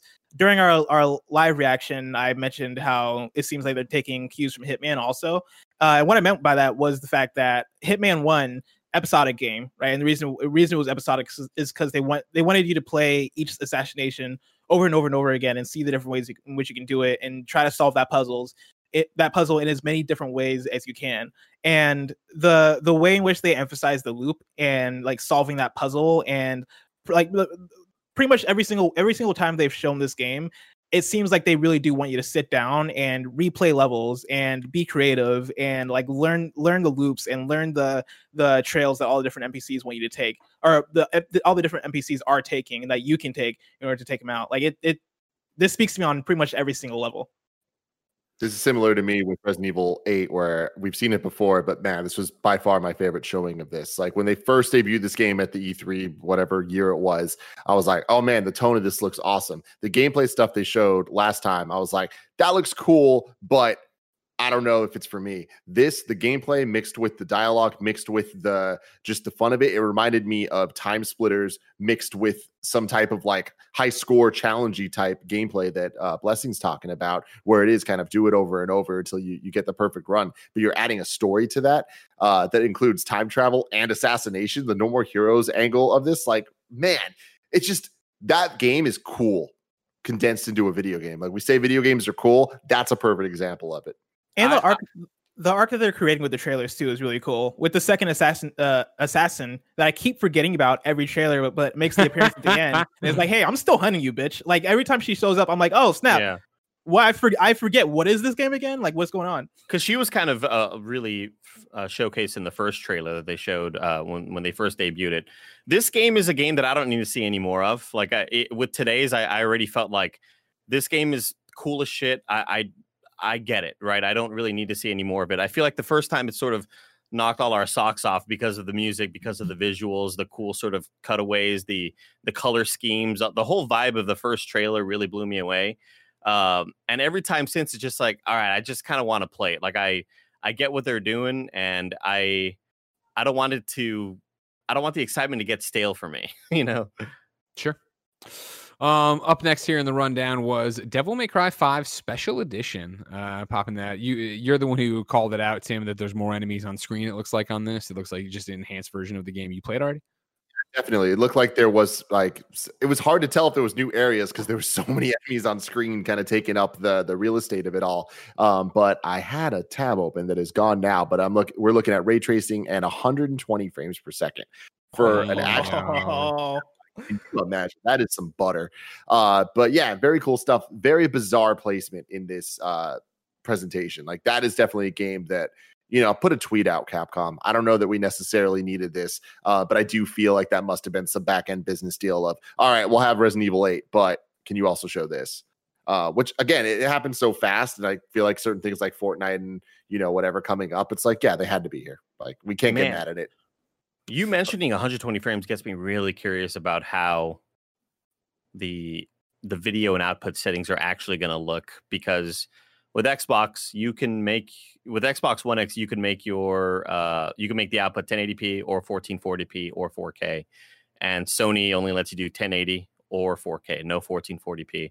So I'm wondering like are we going to see 120 you know 120 hertz as an option? Are we going to see 1440p as an option? Hundred- You We have to. I hope so. I we, fucking we hope so. must like i think that if there's anything when we we there has to be some type of parity between the the consoles uh with the the third party games and all that stuff and with how much xbox is tripling down on the 1440p i think sony's gonna understand that it has to put that especially because they are pushing the ray tracing and high frame rate variable stuff all that just don't forget us sony us 1440ps are out there there's dozens of us okay we love the we love the mid ground right we love the Over on the. PlayStation blog uh, for Devil May Cry 5, yeah, they're talking about ray tracing being t- to- tossed in there. The fact that you can prioritize 4K at 30 or 1080p at 60. Uh, then, if, yeah, as you already came up here, right? Uh, for players who uh, prefer to allocate their horsepower to frame rates over graphics, PS5 can give console players the ability to play their games at frame rates up to 125 or 120 frames per second with a compatible display, of course, uh, which is enabled for DMC5 SE uh, when players turn on high frame rate mode. The next generation visuals aren't all, I'm sorry, the next generation upgrades aren't all visual though. In addition to the hotly anticipated fast loading mode capable by PS5's new hard drive, it's seriously crazy fast. Uh, the hardware now also now gives us the opportunity to provide even more immersive 3D audio. Just wait till you hear this. Wait, wait till you get into a situation where you're surrounded by a bunch of hellbats. Uh, you'll come to pinpoint specifically where they are in relation to that. Uh, Devil May Cry also takes advantage of the DualSense new functionality. When you press L2 to rev up Nero's uh, Exceed, uh, you'll be able to feel the vibrations of the engine and pull and the pull of the throttle. And thanks to the DualSense's upgraded haptic feedback, you'll feel it in your hands, the same sensation that Nero and Dante do as they wield DMC's trademark arsenal of weapons. Uh, firstly, we and then they go on to like we, talked about the next gen stuff. What is the other stuff? We firstly we've added turbo mode, the ability to crank up Devil May Cry 5's gameplay to a 1.2x normal the speed. This mode has been a fan favorite. motherfuckers stop that's crazy it's been a fan favorite ever since it was put into Devil May Cry 3 Special Edition. that's Uh, and then goes on there. Secondly, they're adding legendary Dark Knight difficulty, difficulty encounter, you know, way harder and all this stuff. Last but certainly not not least, Virgil. Uh, as soon as DMC five was announced back in 2018, the most consistent request what we got from players was a playable Virgil. Uh, when my boss came to me last year and said, "Let's do this," I knew it was the first thing we have to do to make Virgil playable. So apparently, he's going to be there playable in this one as well. Not a surprise at all. I, I think the biggest bummer about this is it's not DMC six, like Mm. showing up in this conference for what this conference actually was. But yeah, Yeah. this is going to be great. This is definitely a game for the fans, and they're going to love it. Uh, from there, we saw Oddworld Soulstorm. Again, Lorne, our friend Lorne Lanning popping up to talk about this game, show off all the bells and whistles for that. Uh, anybody stoked for that one? no i've never been find it really been an hard Oddworld be. fan Yeah, Yeah. yeah, yeah. I think it's it's going to be beneficial if that gets out early enough eh, because I don't have a release date in front of me on it, and they didn't. I haven't seen it confirmed anywhere outside of what they say holiday last time. yeah just oddworld in Yeah, general is a, 2020 is all they're saying right now. Oddworld in general is just sort of one of those fandoms that just kind of surpassed me. Like I never, I, I'm sure I would be had I picked it to rent back when I was a kid from the the local all hit video or whatever. But Yeah, it was yeah, just never a game that I actually rented. I've know? never actually met anybody who's been like a fan of Oddworld. Like, it's, I feel like it's kind of like me and Jet Force Gemini, where like, you know, there's tens of us. They're out there. like, I'm, I'm sure Oddworld has a way bigger fan base. they do Jeff have a fan base. Oh yeah, for sure. yeah, for but sure, it's for just sure. like I'm, I've never met anybody who's like all been about it. super into it, and yeah, told me about it. Kevin. Uh, really? Oh yeah, at least I- on the yeah, PlayStation. No, I. I definitely do like it, but like not enough to be you know like excited for the this. I mean, Hmm. it looks a lot like the first one, which is the one that I've played a billion times. So Hmm. that's cool. Yeah. From there, then uh, we moved over to Five Nights at Freddy's Security Breach, where I gave a, such a good VO. Uh, Tim thought it was part of the presentation. I was very proud Mhm, of that. Very mhm. proud of that. Uh, again, Five Nights at Freddy's, cool. Never been my jam. I know Andy wants to play it real bad, but other than that, No. no, no, no, I do. Uh, from there, it was Demon's Souls remastered, uh, which just looks fucking beautiful. Man, Yeah. what a treat! Blue What Point a is too damn treat. talented. Uh, some Uh, weird stuff here, though. So Mhm. obviously, we heard that this after the fact is launching on PS5 uh, th- when it launches on November 12th. But uh, in the trailer that is released after the fact, it now says it will also be available on PC and other consoles after a limited time. Where you see that? Really? I'm And then they took the trailer down. Kotaku.com. They Yeah, took see, the that's the down. thing. The, the trailer that they ran during the stream made waves because it said something about PC in it, which is you know not how the Spider-Man one ends, where it's like exclusive because it's exclusive to PlayStation. They put an asterisk on Spider-Man, and we're like, uh, Miles. It's, it's it's the argument between PlayStation and PlayStation Four, that, or PlayStation Five, PlayStation Four, and then for this one they specifically said PC, and now that trailer has been taken down as if they're maybe editing that out. So we'll have to Very wait to see what. Demon's Souls mean for that. But as we have confirmed live on this show, as we've been recording it, Geoff Keighley says it's a launch title. It's a launch title. Yeah. Um. Wow. Then, Eh, sorry. Go. So I was I just wanted to shout that out one more time because I, I the more and more uh, we've progressed through this pro- this podcast, the more and more information that we've gotten during this podcast that wasn't in the actual showcase. I feel like that needs to be called out because Look, like yeah. I, Blessing- in terms of due being a hype showcase, it was great. Like it was a great paced thing. It it had great games and a lot of stuff. But like that's egregious the amount of information that wasn't there. And it's due to, good info. due to time constraints, guys. Due to time constraints, they couldn't do it. But, like, they it didn't have almost enough feel- time. It, it it's Put it weird on the, because it, Demon's Souls is a launch title. Like when did you? When did they make that decision? Like when the trailer ends, put it right there. Day Hang on, date what- with It's a the- Ubisoft joke. It's a Ubisoft. it's on joke. one hand it feels like misinformation, but it's good, Good information. And so like it Miles doesn't Morales make is a sense. launch title. What the fuck? Like if it was What? bad info, I would have been like, okay, this is bullshit. But this is like good info. And so like, what are you doing with your showcase that this isn't there? Bewildering. Word of the day. Uh, Fortnite then got its own little thing. It's a PS5 at launch, which we knew. Uh, this trailer, however, since then, uh, Fortnite, I believe I saw uh, uh, Donald Mustard re- uh, quote tweeted that that was all in-game footage from the PlayStation 5 version. Uh, I impressed Blessing that I knew just the Fortnite noises on a black screen that I was able. To Yeah, to that was really before. cool. I didn't. I Thank you. was very shocked that you that your ears are that good. They were called the Fortnite car sound. Greg, and- yeah, Greg and Ninja. Greg and Ninja are, are two peas in a pod. You know. It's true. You know what I mean? We both have blue hair. Uh, then we again got to the PlayStation Plus collection, which again, new benefit for PlayStation 5, God of War, Bloodborne, Monster Hunter, Fallout uh, 4, Final Fantasy 15, Mortal Kombat 10, Uncharted 4, Ratchet and Clank, Days Gone, Until Dawn, Detroit, uh, Battlefield 1, Infamous Second Son, Batman Arkham Knight, The Last Guardian, The, T- Last of Us Remastered, Persona 5, Resident Evil 7, uh, PlayStation 4 games that will be available for download at launch just for being a PlayStation Plus uh, member when you get your PlayStation 5, at least at launch of PlayStation 5. Again, um, an interesting thing where it's a nice benefit. Yeah, it should get you to get place, uh, PlayStation Plus when you get your PlayStation 5 if you didn't already have it, or again to say, hey, we already have a PlayStation Plus, or I should get it right now and get into it. Obviously, a smattering of great games, but this weird one that does this turn heads for people? Because again, I feel like if you're buying a PlayStation at launch, PlayStation 5 at launch, you're probably a hardcore gamer. I imagine you've already played most of these. Now, granted, I'm sure there's plenty of people who are making the jump from Xbox and haven't played these. And why not just download them and have them ready to go? But again, I don't think it stacks up to it's a different it's a different direction than what they're doing with Game Pass. And I- so I it don't think like it- I I find I've. Oh, go ahead, Andy. I, I just don't think it needs to turn heads though. I feel like it's still just such a little small bonus thing that they didn't have to do. This isn't something that like that we've heard rumors about. Oh, there's going to be a PlayStation Plus thing. This is going to be cool. And then this came out, and we're like, oh, we're kind Totally. of let down by this. Like this is just a really cool bonus that is. I don't know. It's it's awesome. Like I I don't really see uh, where the controversy would be because this isn't anything that they've sort of overpromised that would be bigger than it was. It's I don't a think it's controversy at all. I don't, I'm not. I'm not trying to say it's a controversial thing at all. I'm just saying that it's definitely a cool thing. Yes, pay it forward and give give people more games, but it is that thing of like, are people fucking super stoked for this? Like, Andy, are you going to get get some of these games? Are you going to download some of these games when they come out? Oh, Tim's got to say. Go. ahead. Uh, Cameron75 in the chat says something amazing here. This is to give uh, people the most popular games that they own physical and then bought a digital console that they can't access the library to. Well, Oh, that's that's actually was going to be my point. point too. Like it, it feels almost like a make good in that sense of like, hey, you know, backwards compatibility is a thing, and like we we want to push people to digital, and so here are the games you already own, but digitally, and so you feel comfortable making that that jump. And my thing too is like, uh, it, it's weird where it does Sony doesn't need to beat Xbox in every single place. I think that what it, like we're comparing it to Game Pass, it's just like this is uh, some of the best games of all time. Some of them, when we're talking about Last of Us Remastered, we're talking about God of War. It's like these are fantastic. Detroit titles. become human. Uh, but like I can think about Nintendo Switch Online, and a lot of people, you know, complain that it doesn't have everything, and it doesn't. It has a lot of faults, in the same way this does.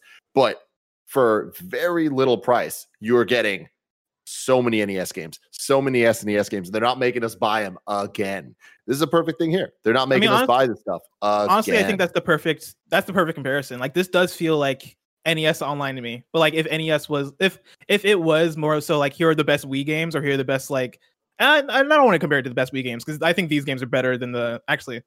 I'm not in the Yes, right mind are. space right now to make make no, that. you're right. You are. These are better than the best Wii games. I'm not about to like Bloodborne- sit here and be Bloodborne like is in here, man. Bloodborne compared to Brawl compared to Galaxy 2. it's a it's a whole conversation.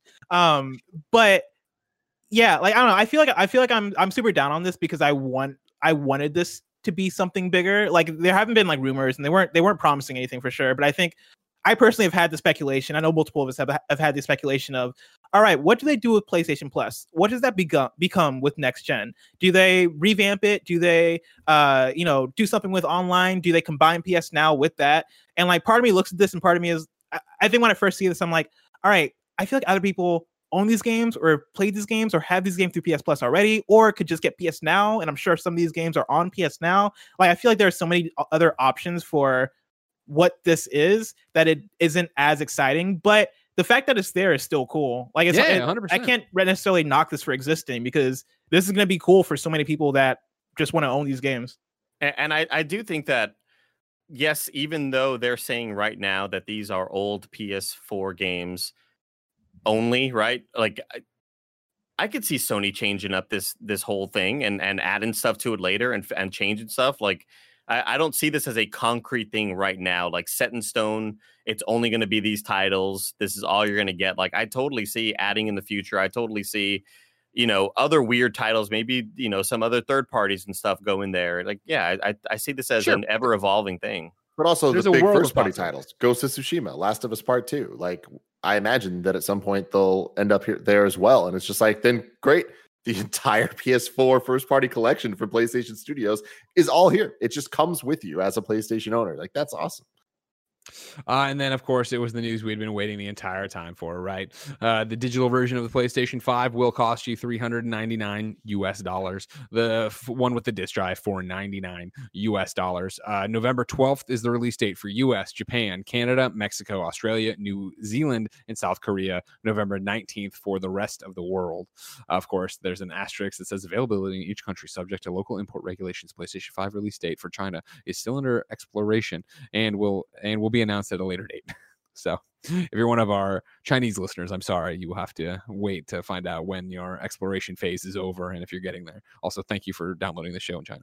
Um, and then the one more thing was a incredibly small tease that was amazing. Of course, God of War. Uh, it was Kratos saying the time grows near. Uh, the God of War symbol right icing over, and then you must prepare yourself as Ragnarok is coming. Came up on screen. Holy shit. 2021. There you go. Holy shit. I can't believe it. I can't believe they did it. And like this is one of those things people are going to talk about forever of like like oh man, it was nothing. They didn't there's no gameplay, there's no anything. It's like just like Metroid Prime 4. And granted, Metroid Prime 4 had, you know, bad development and delays and all that stuff. But at least I know Metroid Prime 4 is coming. At least we officially know it's on the books. We know we can look forward to it. We all knew God of War 2 is coming, but now we actually do. So we don't need to wait for it to be announced. It is like, cool, we are now counting down to when we're going to get the actual gameplay reveal. Uh, Hermen Hulst tweets out, God of War, do we have your attention? Which is just so fucking badass. But I'm going to propose something to you guys. Oh, What if this isn't God of War 2? Oh, I like where you're going. What do now you it's like a? Miles Do you? Morales thing. You think that Yeah. that's how they got there? Interesting. I like how you're thinking. I don't- Interesting. I don't think that's the that's the case, but 2021. that, that would be fascinating. That would explain a little bit of like Ah. how quick that turnaround was. I, lo- I love the I love this message from Give Me the Loot, which which you know links to all of the times that Gar- that uh Cory Barlog was tweeting out where the first letter of every tweet spelled out Ragnarok is coming back in April 2019. And I think that I, I remember hearing something about that, but we just didn't really know what the fuck man. Who knows? Maybe he's just talking about God of War because you know, That's- they. Yeah, it's it's Mm. interesting. I got you, do you- Greg. I got you, Me, didn't I? Tim, you got me good there. you Yeah, think- because Do you think that pisses people off though? If they Okay, turn but around, like they're my- like, well, not- this isn't two. Yes, Yeah. no. I mean, not if it's as good. I mean, like uh, Miles Morales, right? Like that. If it's if I'm getting a God of War, Uncharted, uh, Lost Legacy size experience, fine, cool. Ten hours and it, I, spoilers here, everybody, for the end of God of War, going back to your house after you beat the story, right? Like, right. If it's if it's us going in there and fucking fighting Thor, or if it's even just like the first battle with Thor or chasing Thor or something to that uh, that uh, uh, uh, level, right? That then tease up what God of War Two will be. If it's just this interstitial that's like, hey, it's 10 hours of you being Kratos again, and this is what cues up God of War. You know, at the end, like, you know, Thor bests you and takes Loki, uh, uh, Atreus, and shoots off into the thing, right? Like, cool. Like, I'm down for that. I'm, I'd be 100%. Well, I'm. I'd, I'd, I'd be into it, but I'm more so speaking to the marketing of like them doing this at this conference. I think Yeah. told everybody God of War 2. And if they come out like months from now they're like, oh no, this isn't two. This is God of War Ragnarok. This is an interstitial between one and two. I guess that comes down to how they would message that because I think that could be exciting, especially if it is like a. And now I'm now I'm. My brain is going places, and I'm gonna be totally wrong about this. There's no there's no way they're doing this, but but like, what if it is all right? God of War, we got God of War one, Yeah. uh, or God of War 2018, I should say, right? We now get God of War Ragnarok, which is the follow up to God of War 2018, and that then ties that knot. What if God of War two is then like, hey, we're going to a different uh uh Sure. mythology, and we're going to like whatever, like after. Hey, or, or Krat- Kratos wa- wakes up and it's like all this sand blowing in. and He's got the thing over his face, like uh, Expelliarmus. no, no, over his face, like uh, uh, God damn it, Master Chief did in the that Halo Infinite thing that first time we ever saw it, right? And he walks into this town and like a donkey walks by and he takes it off and he's like, "I'm looking for a man named Jesus of Nazareth," and it's fucking Kratos versus Jesus. you kidding me? There we go. That's the fucking. That's the. yeah, juice I mean, there. it, it, look, it's been three years in between both Spider-Man games Yeah. and between what they're saying. God, I mean, well, I guess if Spider-Man Here's- comes out this year, then God the of War there'll be a bigger gap. Here's a Yeah. question I want to propose, and then we're going to do an ad read. All right, pay some bills around here, but I want you all to stew on this while I read it. Do you think that if this is the case, hey, God of War isn't God of War 2, it's more like Spider Man Miles Morales, which is more like Uncharted Lost Legacy. Do you think this then feeds into that quote from Shawn Layden well after he was out? It was at a gamesindustry.biz thing where he was like, AAA game development needs to change because it's taking too long to get these games out to recoup the money. Hmm. Do you think that would point to, hey, PlayStation's taking that to heart with their worldwide studios, and rather us get 25, 30 hour games from these people eh, that take four years to make, we're going to get 10 hours every two hour, two two years.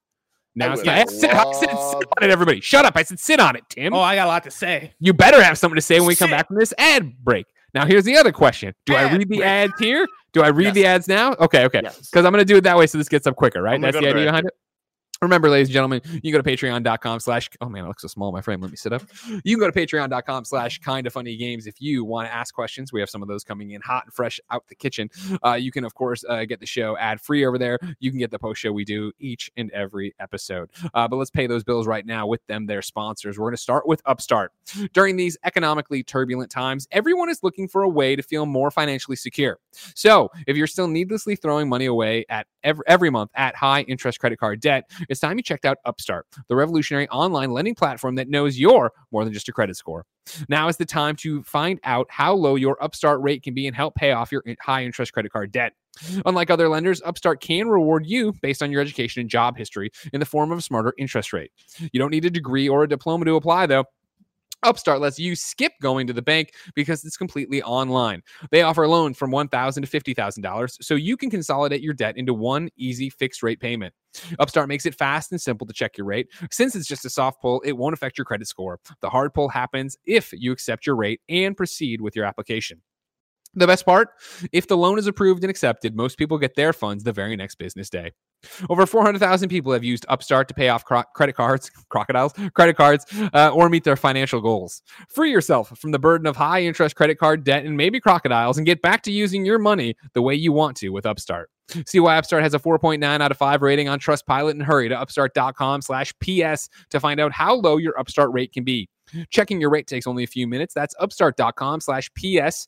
Your loan amount will be determined based on your credit, uh, income, and certain other information provided in your loan application. Not all applic- applicants will qualify for the full amount. Again, upstart.com slash PS. Our next sponsor, ladies and gentlemen, it's Marvel's Avengers. Marvel's Avengers is an action adventure game where a young Kamala Khan must reassemble the Avengers to stop AIM in a future where superheroes are outlawed. Combining an original uh, cinematic story with single player and cooperative gameplay, Marvel's Avengers delivers new heroes and new narratives uh, on an ongoing basis for the definitive Avengers gaming experience. Assemble up to four players online, master abilities, customize a growing roster of heroes, and defend the Earth from escalating threats. Available now. Embrace your powers. Visit playavengers.com for more info. All right, back to the show here, ladies and gentlemen. Do you think this is the new PlayStation? Tim, you were busting at the seams to say something. I had to throw an apple at you and say, knock it off, Johnny Appleseed. what do you got for me? Yeah, Mhm. you did say that. I'm just I saying that say that. personally, that is that is a future that I'd be very excited for. I don't think that it is likely, uh, but I, I do think that back when uh, Uncharted Lost Legacy happened, I was in the minority when it came to the conversation we had at the table. But I was saying I would have loved one of those every year, like different Sure. side stories uh, with featuring different Uncharted characters, just going on fun adventures, um, and then just kind of you know iterating and adding mechanics as we go along. I don't think that necessarily works for every type of game, though. I think for something like Spider Man, oh man, I know we haven't played Miles Morales yet, but from everything that we're seeing, I'm like, I'd love a little bit of Spider Man every year that uh, gets me through. Looking at something like Last of Us Part Two, that's a very long single player experience, and I think that that game needed to be as long as it was, right? Like the Sure. what 25, 30 hours that we're looking at there. I wouldn't have wanted to see that broken up, right? God of War, I don't know that's one that I kind of go back and forth on that I don't know that I necessarily need that to be 30 35 hours um if I if I know we're going to get them at a, at a faster clip but I think Uh, you speak to it of like, and I think this is something uh, you know PlayStation has always done with their first parties, but we're seeing it more and more now. Right? Is the idea of like what story do you want to tell, and where do you need? I, I think perhaps there is this I- internal thing of like, hey, we'd love shorter experience quicker. Like we think that would be a really great way to do it. But I think if you say that to Neil, and I'm saying this, if you say this to Neil on the lead up to Last of Us Part Two, they'd probably be like, "We're Naughty Dog, no," and I think Sony would be okay with that. In the same way that I bet if they had said that to Sony Bend, Sony Bend would have been like, "No, we want to tell a, a thing overall here." I don't know if that's what's happening, but for this, just for right now, a theory wise, right? If it was like, "Hey, what if we turn this stuff faster?" Maybe for Cory and team, it is like, "Oh, that'd actually be help us out a lot." Of make a smaller God of War, base it around one battle or whatever you want to do it, one arc of this story, one act of this story, and come back to it later. In the same way, I think for Miles Morales, right? Like if even if we're not building to a Spider-Man 2, if I get more Spider-Man faster, if it feels more like what we expect from Spider-Man comics, eh, which are of course individual issues, trade paperbacks, smaller experiences that all net together, I'd be down for it. It works for that property. Of course, wouldn't work for every property. Uh real quick before someone else goes Patrick Klepek responded to my tweet about this and said it's been in development for a while they started pretty quickly leading Okay. it to be this is a full sequel which isn't a surprise Well, of course. you know, Scoops has been wrong before, so let's not get ahead of ourselves. Uh, I- Blessing, when I proposed this, you said, I got a lot to say on this. I like the idea. Move on. Next I, no, I, I had a, I had a tweet uh recently where I said that like I think every I think the world would be a better place if every game could be thirty percent shorter, or every, like every big game could be thirty percent shorter, and by result cost ten dollars less. And like I know that's like a per, like a perfect theorized world that I live live in that isn't actually reality. But I think what we're talking about maybe crawls toward that a bit of like, yeah, what if we could play around with that range, that what is now the 50 to 70 dollar range of pricing for big games and yeah, have games come out quicker. Like we're talking a lot about Uncharted Lost Legacy and uh I guess you would probably feed in Infamous First Light with with this too. Yeah. Um along with Spider-Man Miles Morales and it theorized like what could be a God of War Ragnarok interstitial game, but we can even bring in uh Ghost of Tsushima Legends, which is still coming out this year, which is the multiplayer Sure. Ghost of Tsushima, which is of course like it's it's serving as DLC for Ghost of Tsushima, but it is going to be its own experience, and it is uh Sucker Punch being weird and being like, "Yo, let's let's try out this thing and see what works." It it feels almost like a combination of what we think of as old experimental PlayStation, or not even old, like let's say PS3 era experimental weird PlayStation mixed with the modern era of hey, let's make let's make hit after hit after hit PlayStation. Yeah. it almost feels like the baby baby of those two in terms of let's give our developers the creative freedom that they want and give them the ability to experiment while at the same time do, doing work with the IP that we know that sells and we know that people love. I think that's a beautiful thing. I think that could also be uh, an indicator of what maybe the Naughty Dog Last Us Part Two multiplayer mode could end up being, right? Because that wasn't included in the game. And they announced that, hey, no, we're we're making this as its own thing. You know, is that Last of Us? Is it not? Like, what does that look like? Does that allow you to then be experimental and have your own uh, vision for your thing? Like, I think all that is beautiful and all that could serve to be almost the counterpoint of our conversation that we had a while ago on PSLW of does PlayStation take enough risks? Um, because like I know our, we kind of landed on like yeah what what does risk mean? Like what, what kind of risk are we talking about when we talk about risk? Is Ghost of Tsushima a risk because of the setting and all this different stuff? But in terms of like structuring a game and in terms of trying to define what makes a first party catalog the best it can be like yeah like messing around with different uh different scales and also allowing allowing for more games to be produced not necessarily having this four year period between sequels like all this seems like it benefits everything and so i could i could see this being the future and i'd be down with it I Andy, don't you have like anything to add to this? You don't, don't like, it. I, I want. I mean, the, the, the, uh, there's always there's a bunch of different sides to this, right? Um, I think about employees being. I want them. I want the employees to be employed as long as possible, right? If it's going to be a four to five year game, you want that sort of stability, right? Uh, depending on what you're going to move on, eh, you know, if you have a next project down the pipeline or whatever. Sure. But I there there's still something really special about a big 25 to 30 hour chunky you know big story that is going to you know make you remember it for years to come and i feel like god of war is that and i feel if it's anything less because we've already had it that's the thing like the fact that we've already had this long epic god of war game the fact that we've already had this long epic last of us 2 game anything less is going to feel like a lesser product to me if it is less hours i will feel uh did you know, feel that with kinda- lost legacy I'll feel well. I- I mean, I still look at Lost Legacy as oh a side a side project. I still look at that as a side project. Um, but the you know first off they got to be they can't be seventy bucks, right? Like these Mhm. if they are going to make them shorter experiences and still justify and still try to pay uh, charge it at the seventy dollar price, that is not going to work out. I don't think. Like a you can do it, but people are going to be pissed. You know. I don't know. It's Well, weird. I'm I'm speaking more so more so to variants because like the way I have it in my head when we talk about what could be God of War Ragnarok leading into God of War 2 is like, all right, yeah, we got God of War 2018. That was 60 bucks full price game. God of War Ragnarok, let's say compared to the 30 hours we got from God of War 2018, is going to be a 15 hour campaign. We're going to charge 50 bucks for it instead of 70 bucks.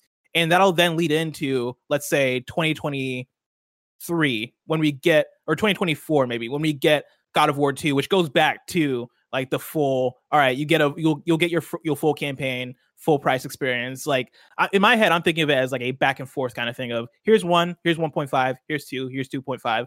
And that obviously like change from developer to developer in Of terms course. of how they want to do it. But Yeah, I I, guess I- you're right. I guess we have been proven wrong. I mean, well, we haven't played Miles Morales yet, but Hmm. I, you know, the first time it was sort of debuted, and the rumors were that it was a smaller uh, title. It's going to be not a full length campaign. You sort of start to get the feelings of, ah, is this the side team working on it? What's going on with this title? Is this just sort of something to give you more runway for the next big title that you're coming out with? Um, but Miles Morales looks like it's going to, you know, sort of be a lot more than what we thought it would be. So I don't know. Let's pivot this question, uh, obviously based on what we've already covered, and then this uh, thing from Scoops Klepek over there about it's been in production. Let alone, I, I was reminded in actually the YouTube comments I was just looking at on our video for our live reactions that Cory Barlog had already been on record saying the next one wouldn't take as long as this one or the first one. However, Kebabs writes into patreon.com slash kind of funny games, just like you can right now to still be part of the show, and says, Do you think God of War is in 2021 because it'll also be available on PS4? Do you think when do we see this hap- end if if right now we're talking about spider-man miles morales ps4 ps5 horizon uh forbidden west ps4 ps5 is god of war in 2021 ps4 ps5 No, you think this is the say fir- yeah. is this the first big one you think that cuts it off I, I, uh, maybe what about not. bloodborne have I'm we heard anything about say bloodborne yes. yet I'm going to say Mm. it is. On also on PS4. Yeah. same. Yeah. because I think I- that's how you turn it around so quickly. Like I think I think they already have the the bones for it. Let's take those those bones and make it make a new game that can probably run on PS4, but will take advantage of the PS5 through ray tracing and all the ways that we know it can. I just don't see them like I if this game's 2021, if it hits that, I don't see it happening until towards the end of the year, and I don't see them putting out a PS4 game towards the end of the year. I look at Horizon, and knowing it's on PS4 makes me think it's going to be earlier in the year. Now, all that could be incorrect uh, hypothesis, and then then it's all out the window, and anything can happen. But I I think that the, with the the games that they already talked about, they would have said that uh, uh, in the the PlayStation blog post that mentions Horizon.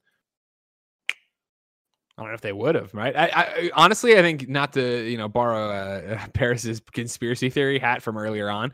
It might very well be. Let's see how it, PlayStation Five sales go this first year, and if they if they because I mean not that it's easy. I'm not there's not a port button obviously, but if it is something as simple as you know you're working off the architecture of what already was the PlayStation Four, and you're not there, you can withhold that information, and then when you get closer, it'd be like all right, and closer being you know nine months out or whatever, be like maybe we make a PlayStation Four version because there are so many in the wild.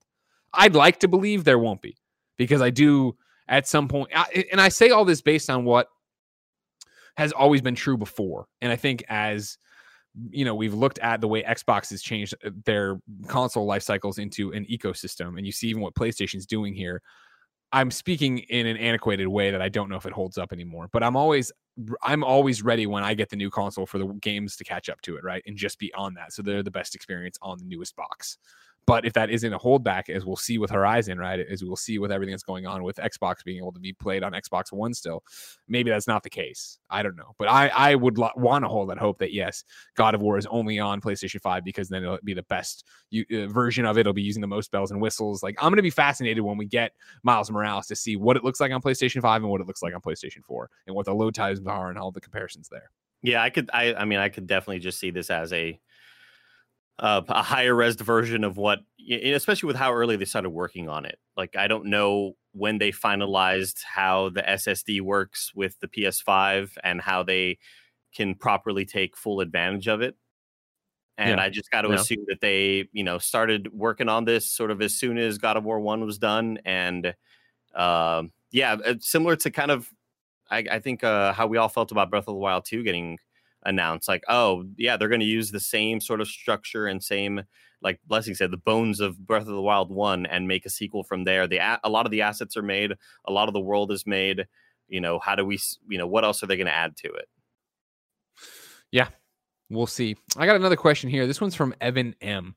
Uh, hey, PS, I love you, XOXO crew. I'll be straight to the point. Did PS5 just win the all digital edition only did oh did PlayStation 5 just win? Period. Sorry. With the all digital edition, only $100 more than the Series S. For $100 more, you get uh two times or 2x GPU power, 2x uh, faster SSD, double RAM, 2x RAM bandwidth, 8K resolution, more storage.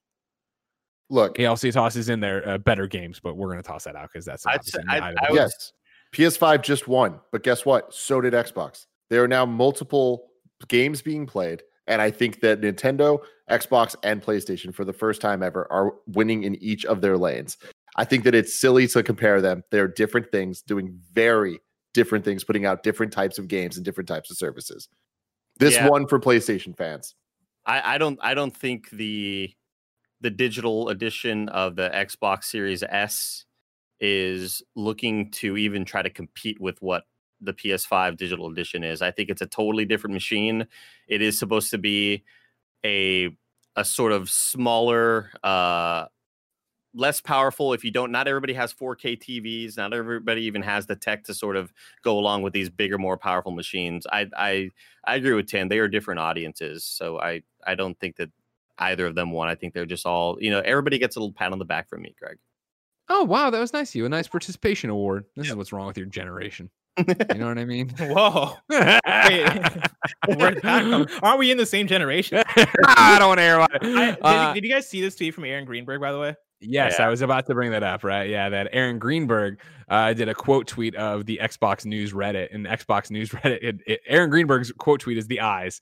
The text is confirmed, and this is not Aaron Greenberg. This is the Xbox News Reddit account here. Confirmed. Xbox is now the console with the most games confirmed to be next gen only console exclusives. And the list read: As Dust Falls, Avowed, Everwild, Fable, Forza Motorsport, uh, the Gunk, the Medium. I can't believe there are two games I just read.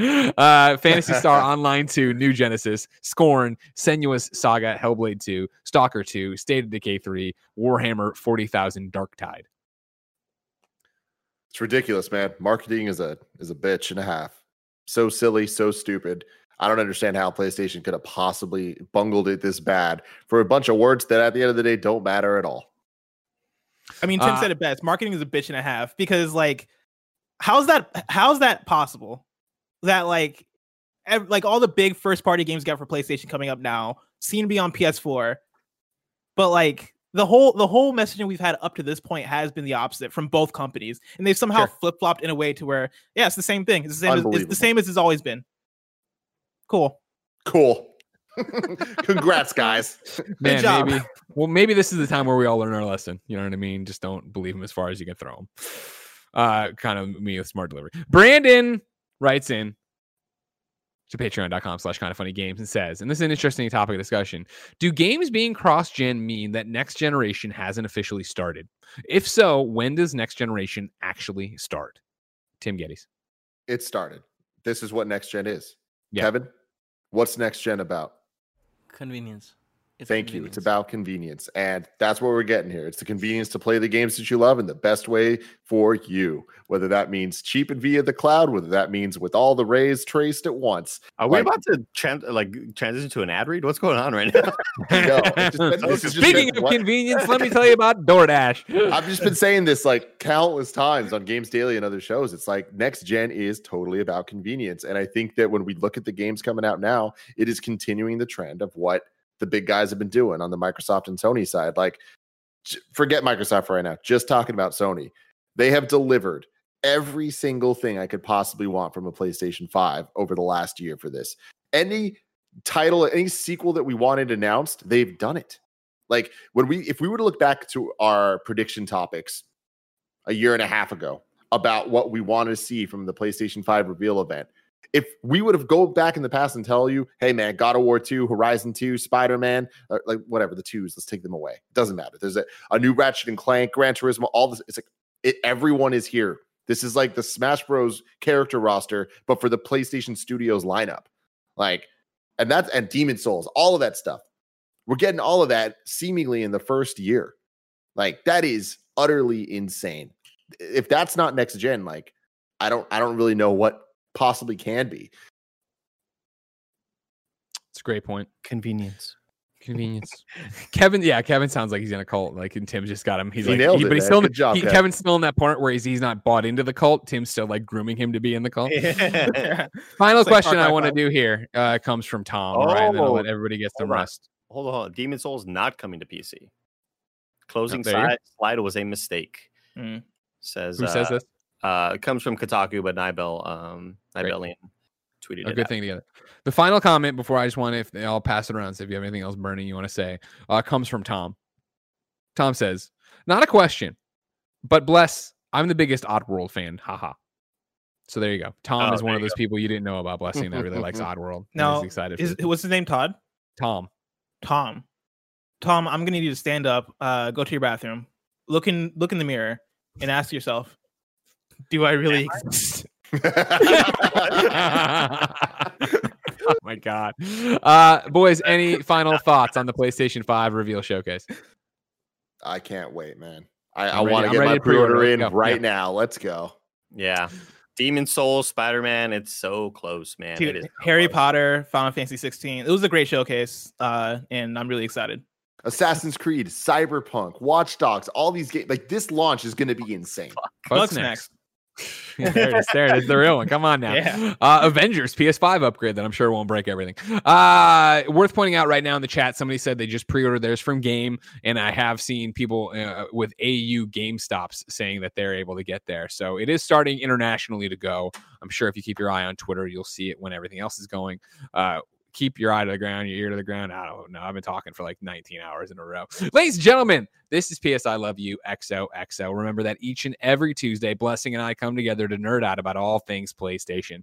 If you like that, there's good news. You can go to patreon.com slash kind of funny games to be part of the show, to squad up, to get your PSN name in. You can even watch us record the show a whole day early live each and every Monday afternoon. However, if you have no bucks tossed our way, it's no big deal. You, of course, can go to youtube.com slash kind of funny games. You can go to podcast services around the globe each and every Tuesday morning to get an episode. Of course, it doesn't have the post show, it does have ads, but it's still a dang good time. Shout out to at one point I know we had something like 12,000 people watching us here live on twitch.tv slash kind of funny games. Remember, if you are one of them, we are kind of funny games. And every morning at 10 a.m. we are live with kind of funny games daily on twitch.tv slash kind of funny games. Even if you're listening to this podcast later and you don't use Twitch at all, I bet you have that Amazon Prime subscription that you're about to use to get your PlayStation 5 pre-order. Why not head on over to twitch.tv slash kind of funny games. Link up your Twitch and Amazon accounts and use that free sub you get through Prime Gaming to give us that 30 day sub. It helps us out quite a bit. And if you don't use it, you lose it, and Amazon laughs at you.